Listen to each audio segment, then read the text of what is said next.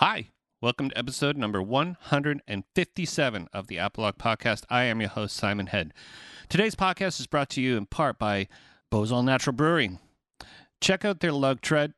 It's their it's the flagship beer they have. It's a lagered ale. It's a term they coined. It's fermented like an ale and cold aged like a lager, and it's been their flagship brand since they opened in 2006. They have these big giant bottles, and they also sell them these little tiny cans, not little tiny, but normal sized cans, 355 milliliter cans, and it's won more than 20 awards. And it's not just for tasting awards; it's also for ethical and being sustainable and recycling and all that good stuff. And their packaging is is very minimal. Go also check out their Kissmeyer Nordic Pale Ale and also their Tom Green Cherry Milk Stout and also Wag the Wolf. They make very, very good IPAs, everybody. If you like IPAs, check out the full time IPA. It's hoppy, fruity, and bold. It's their newest full time brand, which is how it got the name. So pick up Beau's anywhere beer is sold in Canada. I'm sorry if you're from America, maybe you could have it shipped to you by some friends in Canada. If you're in the Ottawa region, I think they drop it off for you. So go to www.beaus.ca and check out all the great beers they have. They do a seasonal beer. I think they have a pumpkin beer out there. It's delicious. Hey, Amazon shoppers, if you'd like to support the show, go to apologue.ca slash Amazon. Or if you're from America, go to apologue.ca slash US Amazon. And when you go that when you go to that link, you'll be redirected to Amazon where you can shop and support the show. It costs you no extra money. So don't forget to bookmark them. And it's good. It helps the show out. Every month there's a little bit of ching ching. If you want to support the show on a monthly basis, go to patreon.com slash apologue. You can pledge as much or as little as you want on a monthly basis to help with gas and hosting fees. I have patrons. They're awesome, but I could always do with a little few more patrons. Why don't you join there? There's rewards. So every time you pledge a little bit more, a little bit more, uh, you can get more rewards. I think part of it is that you can actually take the podcast on full time as your own. That's the final reward. There you go. Check out apologue.ca slash shop and buy a t-shirt and check out the Foursquare discography for $20. You can download every Foursquare song ever recorded for $20. If you're on iTunes, which everybody is, don't forget to subscribe, rate, and review the show and give it five stars, please. Like the show on Facebook by going to facebook.com slash apologuepod. Follow me on Twitter at simonhead666. Today on the show, I have Jonathan Ronson Armstrong. Jonathan is the bass player in the band called The Reason. He also is a sound engineer and he's a father. You're going to get to meet this guy. He's a cool guy. First time I ever met him is over Facebook um, on Production Resources, a little part of Facebook heaven for uh, production people. So here he is, Jonathan Ronson Armstrong on the Apologue Podcast.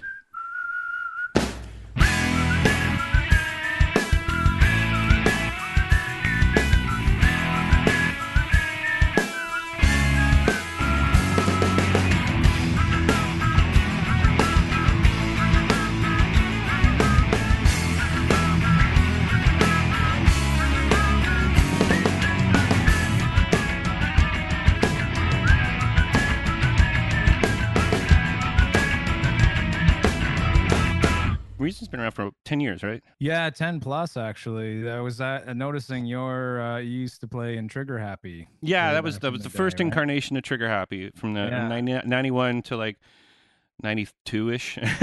Yeah, yeah. So um the reason used to be a band called Sewing with Nancy, like a, a pop punk band oh, okay. back in like uh, late 1900s and um uh, early 2000s and uh, i remember being out on tour and trigger happy was like it's like we would be following you guys around to the venues you know you guys had played the night before or something like that Yeah, you know the, my thing with Trigger Happy is that I joined a band I, in like 1992. I think I ended up quitting and joining a band called Red Fisher, and moved Mhm. out to Winnipeg, which is now like was a power pop punk band from like Winnipeg. Trigger Happy we were always synonymous, and they just got more intense and more heavy and more, um, you know, crazy.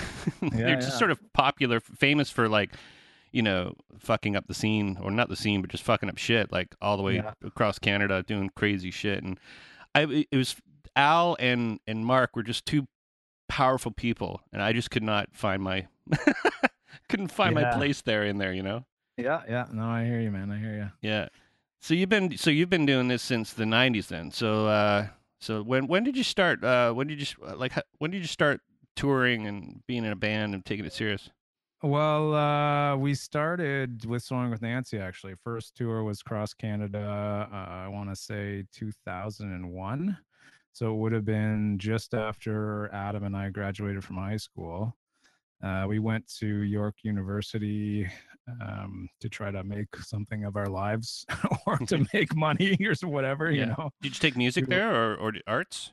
No, I did uh, like political science actually. I think Adam took history and I did political science. I was very um, idealistic when I was younger. Mhm. So uh, yeah, I've been seasoned over the years and still idealistic, but not so gung ho anymore. Mhm, mhm. Um, but uh, yeah, so we went to school there, and they ended up having a big strike, kind of what's happening right now, actually, at the colleges. Uh, so big, like uh, teacher strike and whatnot, and they shut down the university for like I want to say three months or something. what like, years was this? What year? It would have been 2001. It was like a big, big thing, like a Yeah. big deal at York, and they ended up having to push. What they wanted to do was take the school year and push it back into the summer Hmm. And we had planned this whole tour for the summer we were just like all right big first tour you know we've done all the booking and all this kind of stuff and uh, when they wanted to push the school year back we just said fuck it and we, Yeah. we just quit school and went on tour instead It's funny because the same thing happened. Like, think I want to say around 2009 at York because I worked there for 10 years between Okay. 2006 and 2015. But there was a, there was two strikes in there, uh, and it was mostly the teachers um, the teachers assistants, the CUPE. Was Yeah. it CUPE? Yeah, I can't remember what it was. But yeah, it was the same thing, and they tried to push it, and there was like exchange students from like Japan. They're like, "Well, what do we want me to do? I've already given up my residence. I've already done all, done all this stuff. Like, I can't I can't just not move home because I got the summer. I got to go make money." Yeah. and uh, that was a big, big thing at York too. So I guess yeah, York is sort of synonymous because it's so big, such a weird place. Like yeah, yeah. So I yeah I started there in 2006 and uh, went through that sort of the arts. I was in the uh, fine arts department for a staff member there for 10 years. And it was Okay. yeah, it was not fun. I mean, like it sounds glorious and it sounds awesome. It paid okay, but it was just a lot of politics and and you you also you're a sound engineer, so uh, you you know you you have a trade. That's what we say. yeah yeah So did you? Um, I saw you ri- worked at the Rivoli. Yeah Did you live in Toronto for that, or did you have to come in from Hamilton every time? Yeah, no, I uh, I lived in Toronto. I'm back in Hamilton now, just of last year. My wife and I, uh, after we had the kid, bought a place here because we couldn't afford anything in Toronto. But we'd been living in Toronto for about ten years prior to that. So, originally, when Adam and I first came up from Windsor, um, we we went to school in, in at York or whatever, and then uh, did the tour. And after that tour, then we both moved to Hamilton for about ten ish years and then uh, I moved to Toronto with my wife for work and whatnot. Another ten years went by, and then we're back here. So that was pretty much the time that I was working at the Rivoli was when I was uh, living there as well. Yeah, yeah, that's a cool place. I've mixed a lot of shows there um, over the years. is. Yeah. Yeah, it's it's funny, man, because they have it's like you know a shoestring system, right? It's super old. All the writing's like rubbed off from the board because the board's so old. But the techs there are, are good and they keep it clean, they keep it organized. Everybody zeroes the board at the end of the night, kind of thing, and so it doesn't get too crazy. And it's a good vibe, man. It's such a good vibe in that back room, and there's been so many um, like good, interesting cool shows, you know, in, in such a small venue like that. So Yeah, they still have the Soundcraft there. Is it the 200B or whatever it is? Uh yeah, it's uh no, it's an Allen and Heath. Oh. Yes. Uh 20, yeah, I want to say 2400 or something like that. Yeah. 3200. I can't remember what the number is. I think it's like 32 Yeah, when those, analog when those, channels. yeah, when those first came out, um, people thought you could use contact cleaner to clean the uh, connections. No. and uh, they were fucking the boards up because they they're a contactless uh, style, like a, a carbon style contact. yeah. And they were, as soon as it got a little scratchy, you'd scratch, you'd, they'd they'd put the contact cleaner in it, and it would just stop working. And uh, Yeah. that was a big thing because there was one at the Reverb too. And I remember that thing was like when it was brand new, and that's like there's guys like John Arnott mixing sound there, who was used to be in Lowest Low, and and uh, I can't remember who else is, but that board was so cool when it first came out, and like and then it just they never they didn't age well. Let's just say that. No. But yours yours seems to be because there was one at the Horseshoe too, I think, before they got the Abbott. Before they got the digital. Yeah, yeah. Yeah, but the yeah, I remember those things. They were like uh, they don't seem around as much. Yeah, no, they. It's funny you said about the contact cleaner because actually the head tech Marlin put a big note right on the console that says "Do not clean these with contact cleaner."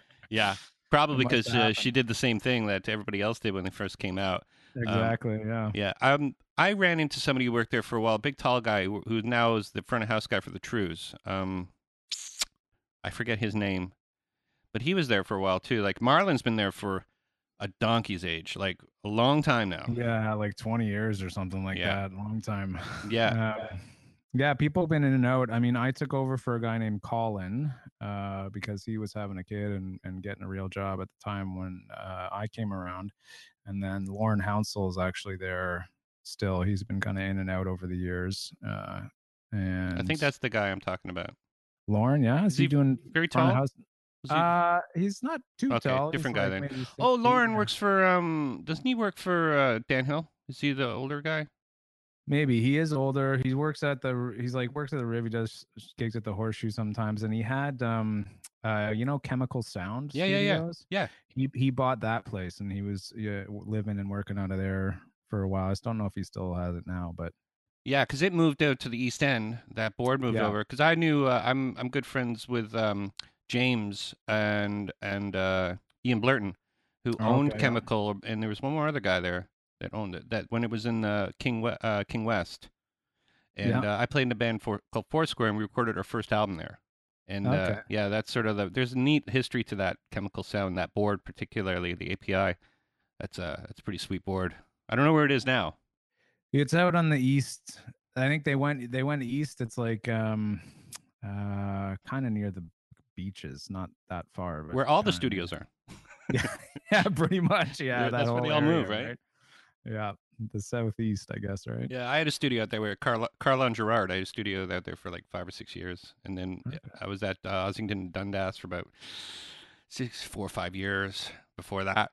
yeah. So, do you uh, do you do you um do you tour? Do you do much touring with, as a sound guy, or are you just or do you like Uh, to staying home? No, I, I mean, I did touring with the Reason, so it couldn't, it never really jived because I couldn't, I was always out with the Reason basically, or, or doing stuff for the band, so I couldn't really commit uh, to doing tours as a sound guy. But at the end of my tenure there, before I took some time off to uh, take care of my son, um, I was doing uh, some like Ontario tours with Tokyo Police Club and um, Born Ruffians. Do you know Born Ruffians? Yeah, I've heard it. Yeah, yeah. Tokyo Police Club played in our venue last year.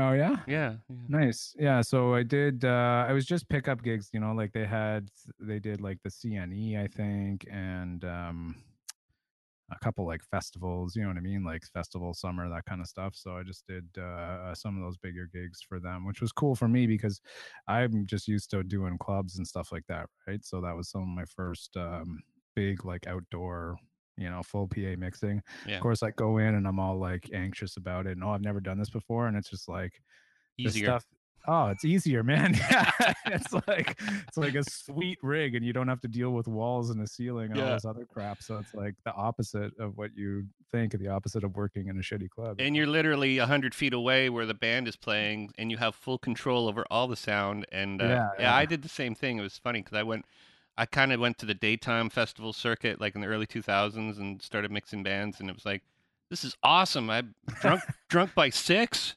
yeah you know what I mean? Like home, I could be wherever I could be, and I'm having fun, and my commitments are over. And but it gets more serious. It's funny. There's a there's a gauge of the sun, and it's like when it gets darker. If you go on stage and it's almost dark, you kind of almost made it. And if you go on stage and it's full dark, you totally made it. You know, there's like that gauge of. And if you go on at two thirty in the afternoon.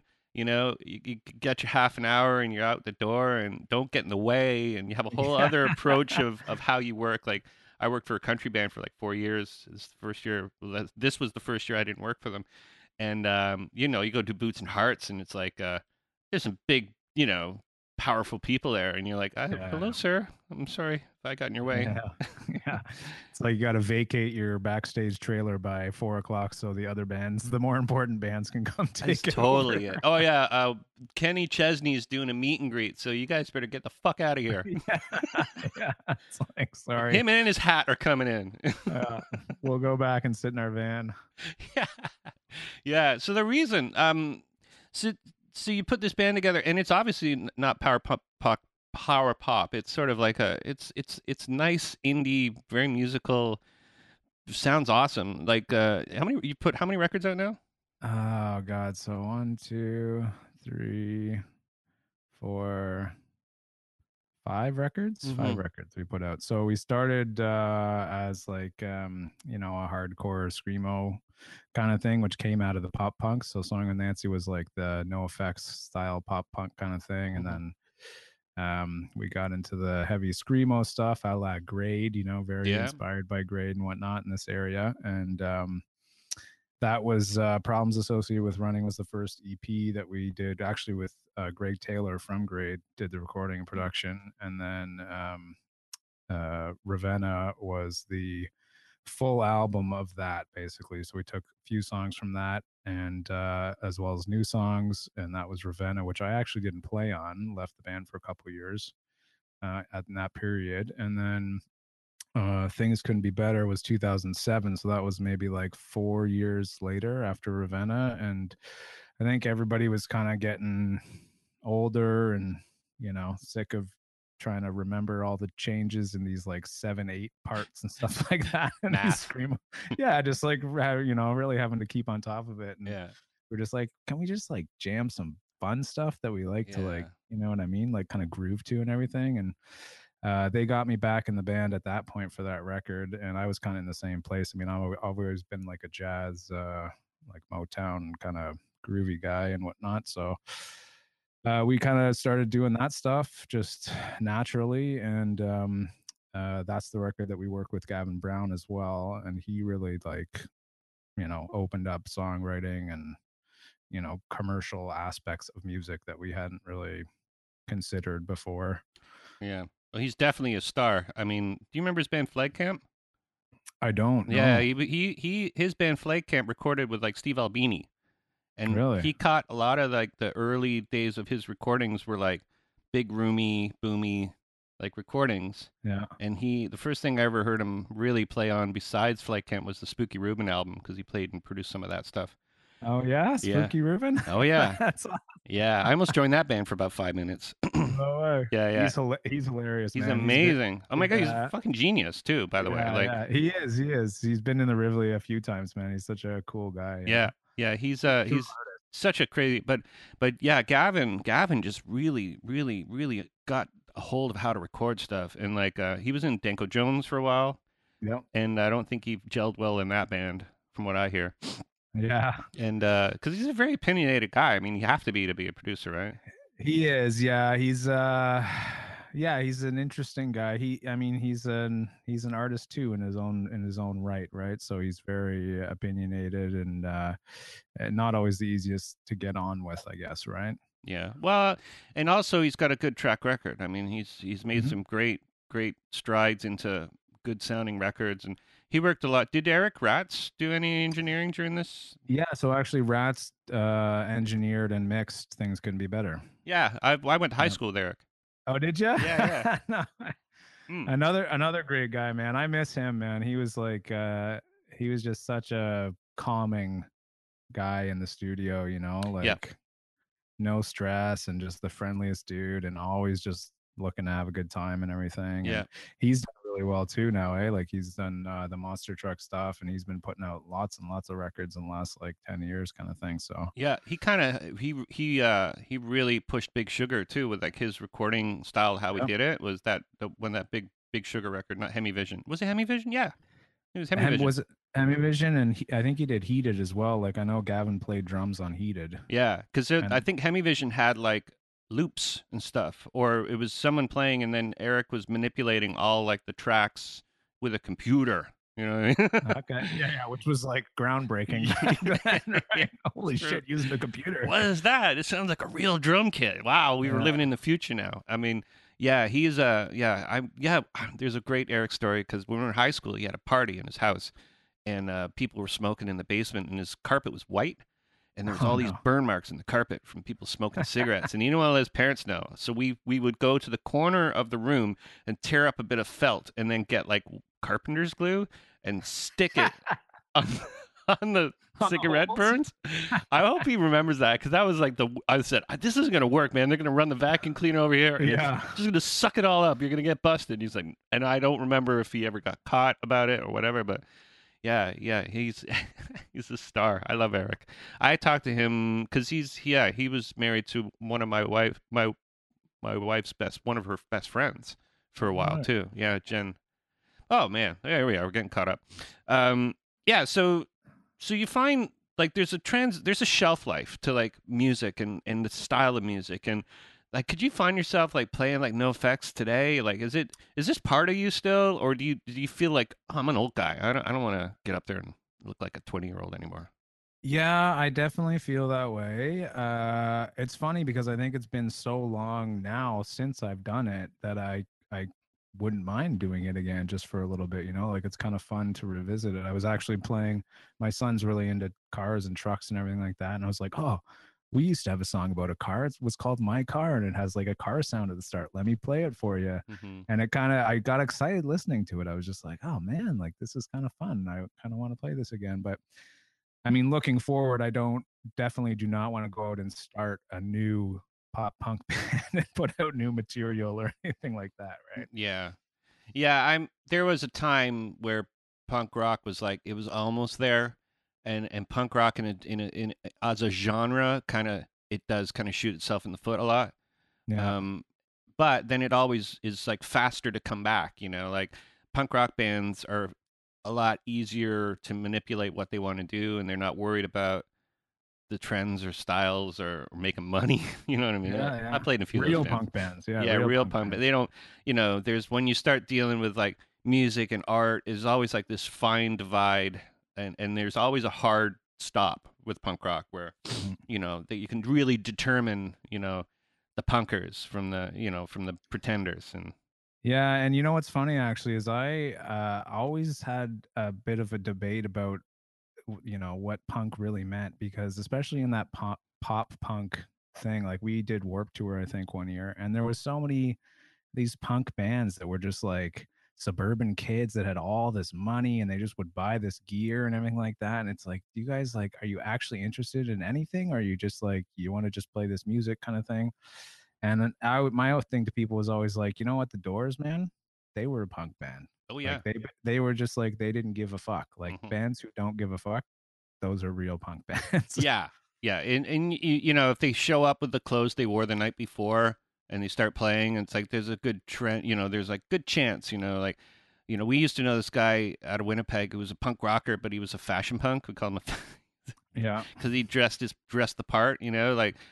And, and we'd be going across the border, and he's like, "Shit, I gotta change." And he would change into normal clothes because he didn't want his punk outfit to get like throw any red flags to the border Yeah, police. yeah. So he'd get back in his punk out, his punk uniform, you know.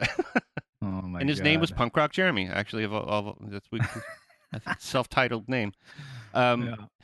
it, it yeah because and there's also i mean as we get older you kind of like like to hang on to the ethics and the morals of what punk rock really was and it was more Mhm. about community and it was more about you know keeping it keeping keeping your friends close you know and and the community part is sort of the part i miss as we get a little older you know you start getting into your little area of comfort and you know, and, you know, I think there's going to be a breaking period for me because I live outside of the city where I actually want to go back to see shows again. You know, I'm not there mm-hmm. yet. You know, I still, you know, my kids aren't fully teenage. I have one teenager, but the other one, when that one doesn't want to hang out with me mm-hmm. anymore, then there's going to be a void, and that'll be going to shows.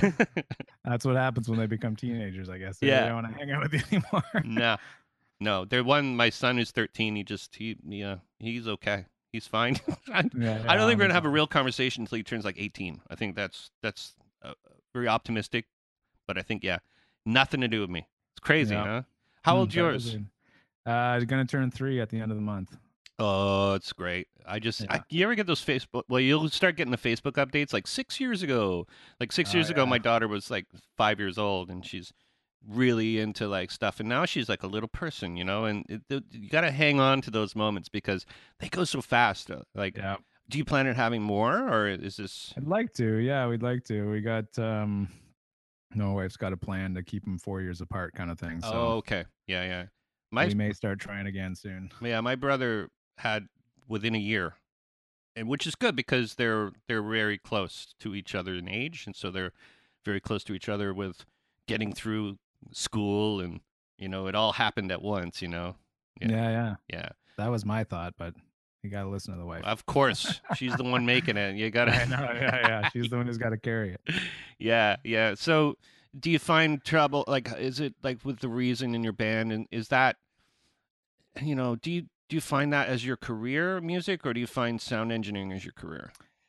You know what? Uh, this last because I took the last couple years off to take care of the kid. I haven't really been doing much of either, and Mhm. it's kind of given me this different perspective. And I've had a bit of, uh, I guess, midlife, mid-career crisis where I'm like, what the fuck do I really want to do? Because for about ten years there, it's like I was doing sound at the Riv and I was playing in the Reason, and that was the way I defined myself, right? So now you know the reason's not really playing anymore and uh, i don't work at the riv and i've kind of got to redefine so i was thinking about that a lot over the last couple years and i really think that music is uh, what my focus is because you know this whole sound thing essentially came about when i left the reason and uh, I was just like, you know, I got to get back into music somehow, and that was kind of a way for me to get back into music, make money.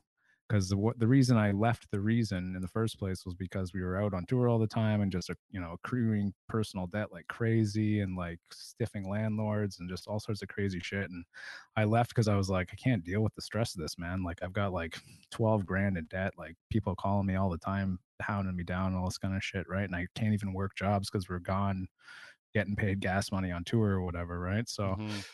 uh, when I left, it was all about just trying to make life work that way, and uh, and that's when I went back to school for audio engineering, thinking like, okay, well, you know, if I can get paid to like be at a show, then I'm at a show and I'm not losing money, so like that's good Yeah. um, and then you know i just started doing it all the time doing it all the time and that's kind of became my career or at least half of it was doing the sound stuff but at the end of the day it was always just to get back into the music so i think this last couple of years i've just really thought about it and decided that you know music is really what i want to pursue and if i need to make some money i can do sound stuff but uh, i'd rather be trying to make the money doing the music because that's what it's all about Yeah. That's exactly the the career move I made. Like in the early '90s, like I was like, I could be broke, a broke musician, or I can be close to it. And a lot of my friends moved on to jobs, like real jobs, you know, which Yeah. I call like the track pants of of of like it's like they're comfy, a comfy job. It's just like, uh, but it's couldn't be f- close, couldn't be further away from music. You know what I mean? Like, yeah so so I chose a career that was somewhat along that line that at least I'm sort of close, you know, and I can jump out like Superman, you know what I mean? Like I'm close to the action, but then Yeah. again I'm making a buck, you know. And there was a few times I go out and I I would mix the band that would headline and then maybe be the opening band. Like that was like that was sort of like the the best compromise ever. Yeah. And you know, and it, there's you know when you talk about like money and music, it's like you don't want money to hinder the fact of but how much you love music. You know, like and that that was where I was at. Maybe I'm projecting that on you.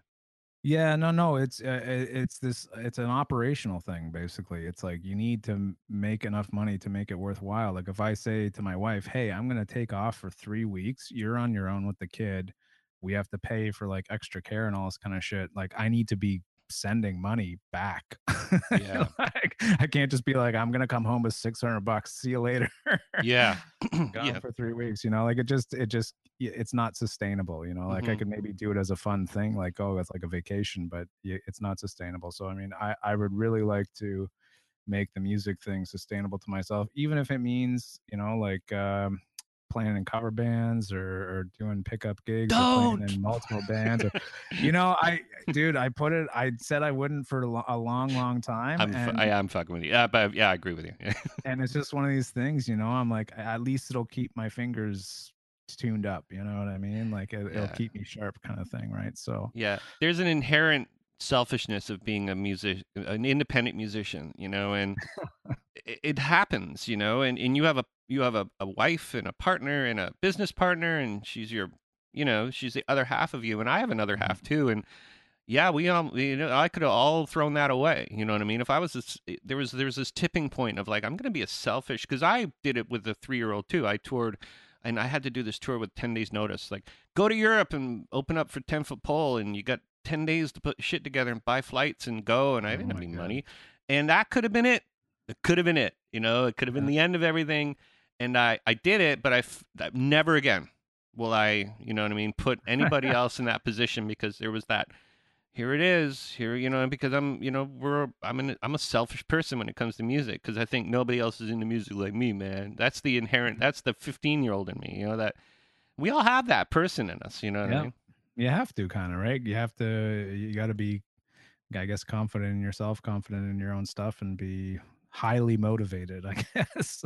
yeah really what it is, right? it's, it's funny too because when you get a little bit older like I, i've said that five times and i apologize because i'm i'm i'm only i'm talking about me i'm not talking about you because you're, you're i think you're 10 I- years older but as you get a little older you start prioritizing things in a more rational way. Like when you're in your early 20s your brain's not even developed yet. You know what i mean? Like you know and there's there's that time between 27 and 30 where like i gotta get my fucking shit together. If i don't get my shit together i'm gonna be that guy. You know when you point at some other guy in a club who's just this 40 year old drunk dude who's totally like you were thought was cool 10 years ago when he was 30 and still punk rocker I don't want to be that guy because that guy's lonely and depressed, and I want to have a life, you know. And so for me, the tipping point was always like priorities, you know, like where do and now you have children. It's like okay, there's other people involved, you know. You can really f- damage one's life because of your own selfishness. Mhm. Yeah, Yeah, it's it's gets complicated, and I mean the other thing too is uh, the kid really puts things into perspective because in terms of me clarifying what I'm doing with my life, it's a thing where you know I'm sitting here being his dad, right, taking this time off and and and taking care of him, thinking, okay, that's valuable to him, but it's all I'm realizing it's also even more valuable for him to see me doing what I do or doing the things that I want to do as my own person. Do you know what I mean? Instead of seeing me as just a caregiver, he needs to see me as the person that I am so that he can also develop into the person that he is, kind of thing. Right. So hmm that put it into perspective a lot for me too, where it's like, look, you got to do what you want to do. Like, don't pussyfoot around or beat around the bush or whatever. you Yeah. know? It's just like, do what you want to do. Yeah, yeah. There is a there like there also there is a line in that too because you know there's like this this thing now with careers where people flip flop careers all the time, and they say you're only supposed to change your career like four times in your life.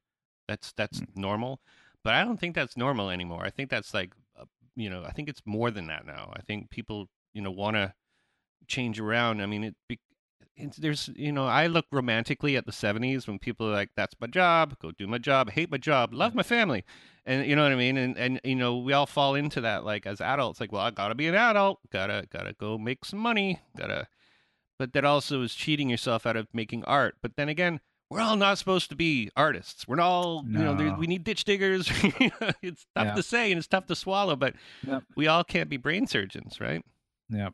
Yeah, that's true. I'm just glad that uh, the music industry is highly varied, I guess, you know, like you can go do a little bit of sound and play a little bit of shows and you know do a little bit of graphic design or whatever Yeah. else you know you can kind of mix up a few things and and get a career out of it or, or Yeah. make a living out of it it wasn't thing, always right? like that. Like if you got a job like a, as a sound engineer, I, I I lived it. Like, oh, he's the sound guy. What's he doing playing guitar up there? He's supposed to be the sound guy. Works for that band. Yeah. What the hell? Who does he think he is? You know, that's our job. You know, but you're right. The industry is changing in a way that people have to be jack of all trades. They have to Yeah. be good at you know um, everything, a little bit of everything, and you know. That's you know that's him for to adapt. What is it called? Adapt, being adaptable or adapt. Yep.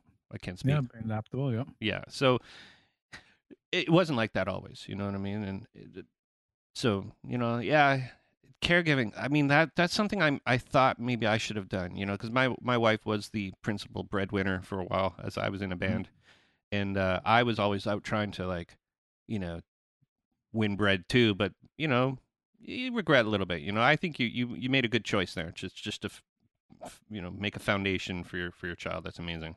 Thanks for your vote of confidence. Yeah, no, I didn't do that. I was on tour. yeah, yeah. Well, it just came down to math. It was just like you know, like sh- I make like two thirds of what she did, so it just made more sense. And I was open to it, you know. Like I, my dad was a good caregiver to me, I guess. Like he didn't take care of me when I was younger, but he was involved in my life a lot and whatnot. So it, you know, I was inspired that way, and I wasn't one of these guys where it's like, oh, I can't do. I'm not a woman. I don't do childcare or something. Oh no, no. I yeah, it's yeah. Your identity though is is is you know I, I you explained it before. Like your identity is your father. You know, and you have to show your child that I'm not just your caregiver, but I also have this other thing, and that's that's a that's a cool thing to go with. You know, it's amazing. Yeah, I'm trying to I'm trying to keep focused on that because that's uh, again you get really lost sometimes and uh like life and taking care of the kid or whatever and you Mhm. kind of forget about yourself. You don't take care of yourself, right? Yeah. So And you could be the cool dad. Like that's my dad. yeah. My dad's a rock star. yeah, yeah, Yeah, yeah you got about another ten years of that. Then it all goes away. yeah. Then it all goes away. and then you become the teen- annoying, not cool dad. Yeah.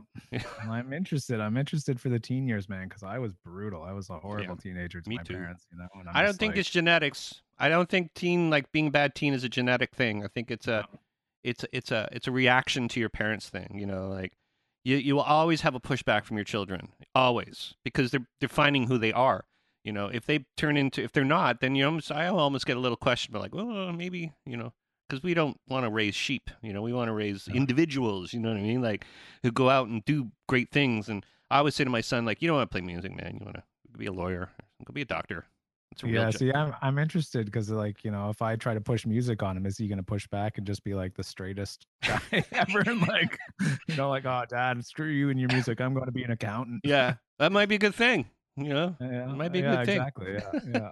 yeah, there was a lot of heartbreak in music with me, and and so for me to put my kid through that, I want them to see the good part of it. I don't want them to think like. I don't want to keep explaining to them like how much it sucked. Like, okay, you got a half an hour of awesomeness for like 23 and a half hours of being in a van, eating potato chip sandwiches, Yeah. being in arguments and passive aggressiveness and that's my seat and all that shit and Yeah. then you know but you can't romant you can't you can't like make it a romantic affair you have to like say well, yeah it wasn't fun sometimes you know like like any job Any job, it was definitely hard work. yeah yeah yeah so you have a tour coming up though, though speaking of which isn't there something coming up with a reason or did i read No, no, you read that definitely wrong. Unless unless somebody else is doing something I don't know about. no, no, I- we're we are on indefinite hiatus basically. Like when uh, my wife got pregnant, and it was also uh, the last tour we did uh, was in 2013, and we had a couple accidents on the way home. So we had we spun the van out twice, landed in a ditch with it like two times within 36 hours. Uh, and so we had gone, I don't know, 10, 12, 13, 14 years without having any kind of major accidents. And we were all just like, yeah, we like, let's just take a little break for a little while. Mhm. Um, so yeah, and then my wife got pregnant, and so we're on indefinite hiatus. All we've done, we've played a couple of uh, festivals, like we did Supercrawl, not this past year, but the year before, and then last year we did uh, the Sound of Music Festival.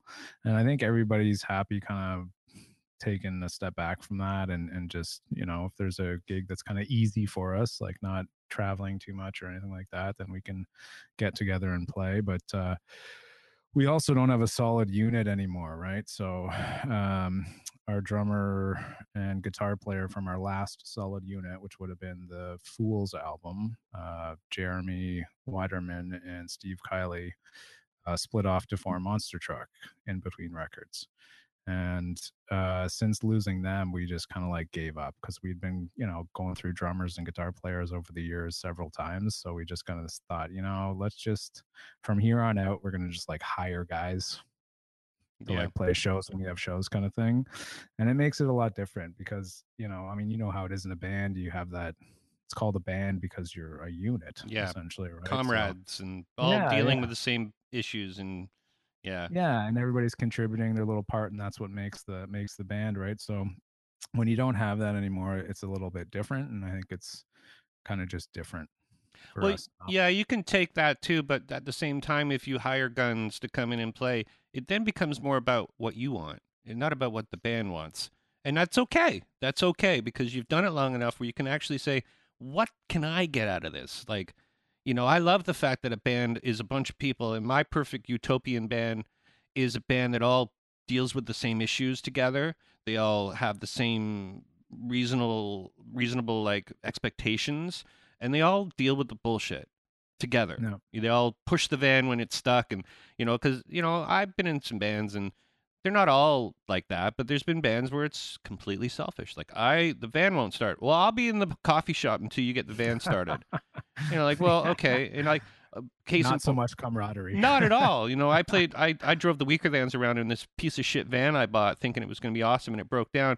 And um, I, my band was opening, and the only person stuck behind with me trying to get this van going was Jason.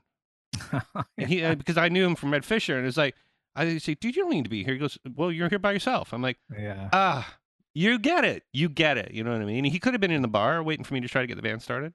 So that's the thing, you know. I take that to heart, you know, and we all do because, and and coming back to it, it's like it's what you can take out of it now. Yeah, well, I, I will say that uh, having only three guys now makes decision making much easier.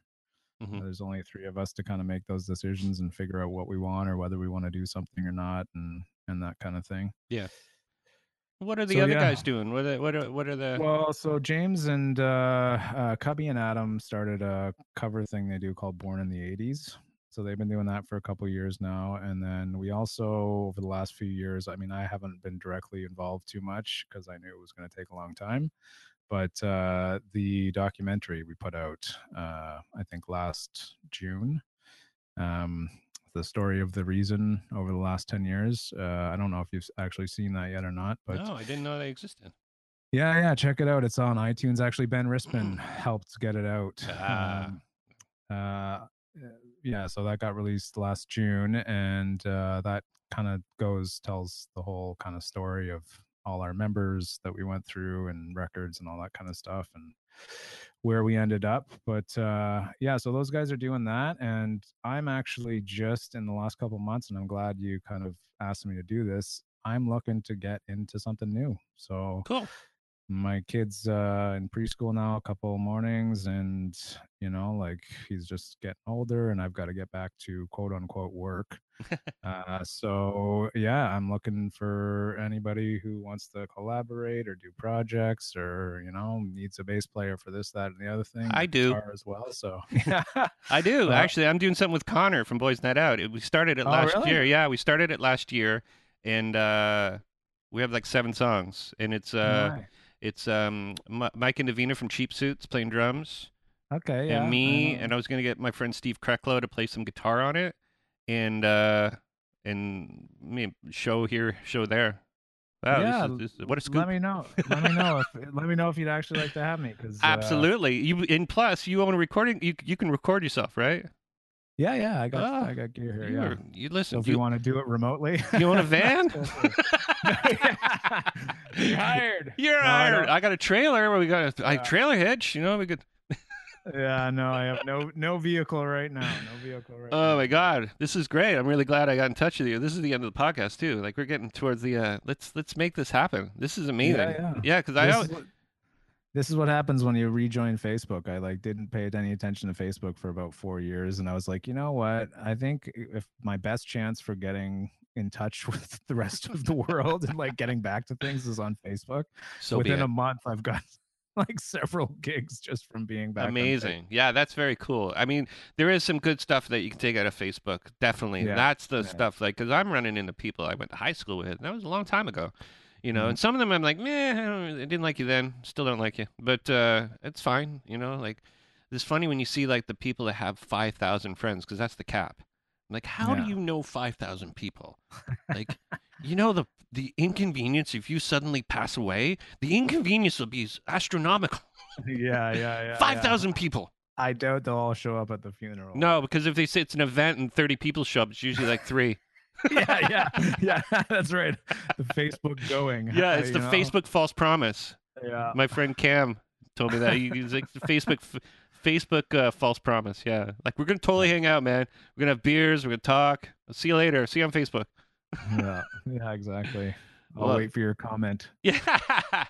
Well, I, yeah. I mean, we always have we always uh, sort of wrap up about technology, and that's it's funny we came around there. But I mean, we're in a we're in a good spot. We need to we need to we need to reel it in a little bit about the content that we view and what our children are going to see. Like, what's your thoughts on all that stuff? Are you still like an open? Everybody gets to see everything. Uh, in terms of like personal information, you mean? Yeah, just, just like- just stuff you can look at. Like I'm worried now because my my daughter understands what Google is, and you know, and you, all you do is type one word wrong, and it's like a fucking chainsaw beheading.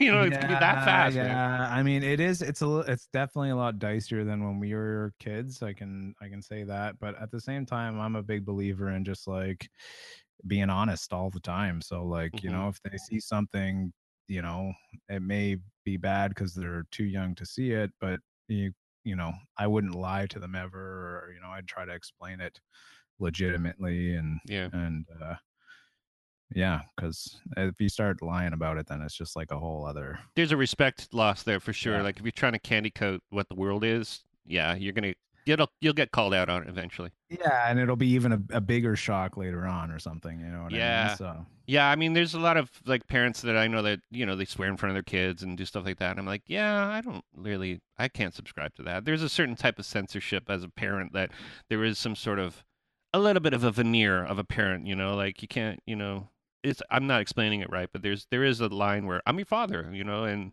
what I say goes because I'm your father and yeah. then what's right is right you know and there's a lot of explanation. A lot of people have conversations with their young children but the children are like i want that fucking candy now. And it's like well let's sit down in a second and have a conversation about it. It's like you know what i mean? It's like no no works better sometimes. Yeah. But you know so like for that like that example for me I, i'd be like no because it has a lot of sugar. Sugar's not good for you i like sugar. Sugar's my I favorite. I want that. And i understand that but a little bit of sugar is okay but not a lot. But i want it see i'm that's some good and then so here's the thing too like my wife stops me from doing this a lot of the time but i'm a like i'm a like just let him have it let him get sick you know what i mean like let him Yeah. realize it on his own like sure you want to eat all that eat all that Yeah. barf and just be like nah i don't like sugar so much anymore you know when we first had our first son, I said we should try the cave baby approach. We'll fence off the backyard. We'll put some shelter and some heat source, and maybe a, a squirrel or two back there, and they'll have to like figure it out. Like we'll make the, for himself make the first cave baby. Uh, that didn't go over well for some no reason. yeah i can't No, imagine Nope. You have to clothe your child. They can't just find leaves and put them on themselves. Yeah. No, I, well, you know, it's called you know evolution. yeah yeah yeah. we managed it somehow but Yeah, we figured it out. Well, it, million- It was really, it was nice to meet you, man. Um, and I am serious. Like, I will send you some music to like right now. Like as soon as I, yeah uh, do you have my uh i guess yeah i guess you can do it over facebook probably, I'll send you the link. Yeah, it's a box link. I'll send you everything. Okay. Just take a listen to it. If you like it, you like it. If you don't, no harm, no foul. yeah cool. We, and there's no singing on it yet. So that's that's where Connor. We kind of hit a brick wall with like, because Connor's got a new one too. Like he's he's he's a dad. okay You know, yeah, but he's a f- amazing person to collaborate with. Like he's fucking genius. Yeah, I haven't seen him for years, man. Like probably ten years, I'll bet. He's amazing. Yeah, we just went down to the uh the train wreck uh perfor- like this this Patchwork Theater in Buffalo or in Niagara Falls, New York, put on a play of Trainwreck, a Okay. musical. Really? Yeah. Of their record? Yeah. And I was sitting in the front row with Connor because I played him on my show, the the people uh, Rose Rosie, um, yeah, and it was like it was it was really neat. And it was fun looking at Connor more because he could tell like he was super reaction. like whoa like his head was exploding because it was like this is so fucked up. Like I would can t- take this so serious. And he dressed like super dapper and uh, yeah, I was a very I was very proud of him because he's just you know like he's such a humble, cool dude. You know what I mean? Yeah, like couldn't have happened to a better person. You know. Yeah. So uh, Cool. Well, great, yeah, Check that out. absolutely, nice talking to you, man. Yeah, you too, Simon. I appreciate it. Here he was, Jonathan Ronson Armstrong. I like talking to people I don't know. Why? 'Cause you don't know where you're gonna go. We had some good. They went in a good spot there, the middle there, middle towards the end. It was fun. Thanks for listening to the show, everybody. Don't forget to go and check out Beau's All Natural Beer. And if you're on their webpage or something, you send them something. Tell them Simon sent you. Tell them it. You know, tell them what your favorite beer is, and tell them what your favorite episode of the podcast is. So let them know that you've heard about the show through the podcast. Okay. Don't forget to pledge the show on Patreon by going to patreon.com slash apolog. That really helps out. A monthly amount always helps out this show. It costs money to do this stuff, you know. You know that, right? It's not just like a. Everything costs money, I guess, but this costs money too. And uh, thanks to everybody who follows the show on Facebook, facebook.com slash ApplePod. And I don't have many Twitter followers, but maybe that'll change. At SimonHead666, telephone. Yeah, so this week, it's going to be a good week. I'm, I'm very busy at work. I have, a, I have one more guest lined up uh, that I know of because it's recorded. Um, I'm going to go down and see uh, Hugh Cunt down at the uh, Dance Cave, I think, playing Dance Cave tonight, so I got to go see Spike again. Maybe we'll get an episode in. I'm not sure. I'm taking my podcast stuff just in case. So, everybody, it was very nice. Good week. We'll see you again. Bye.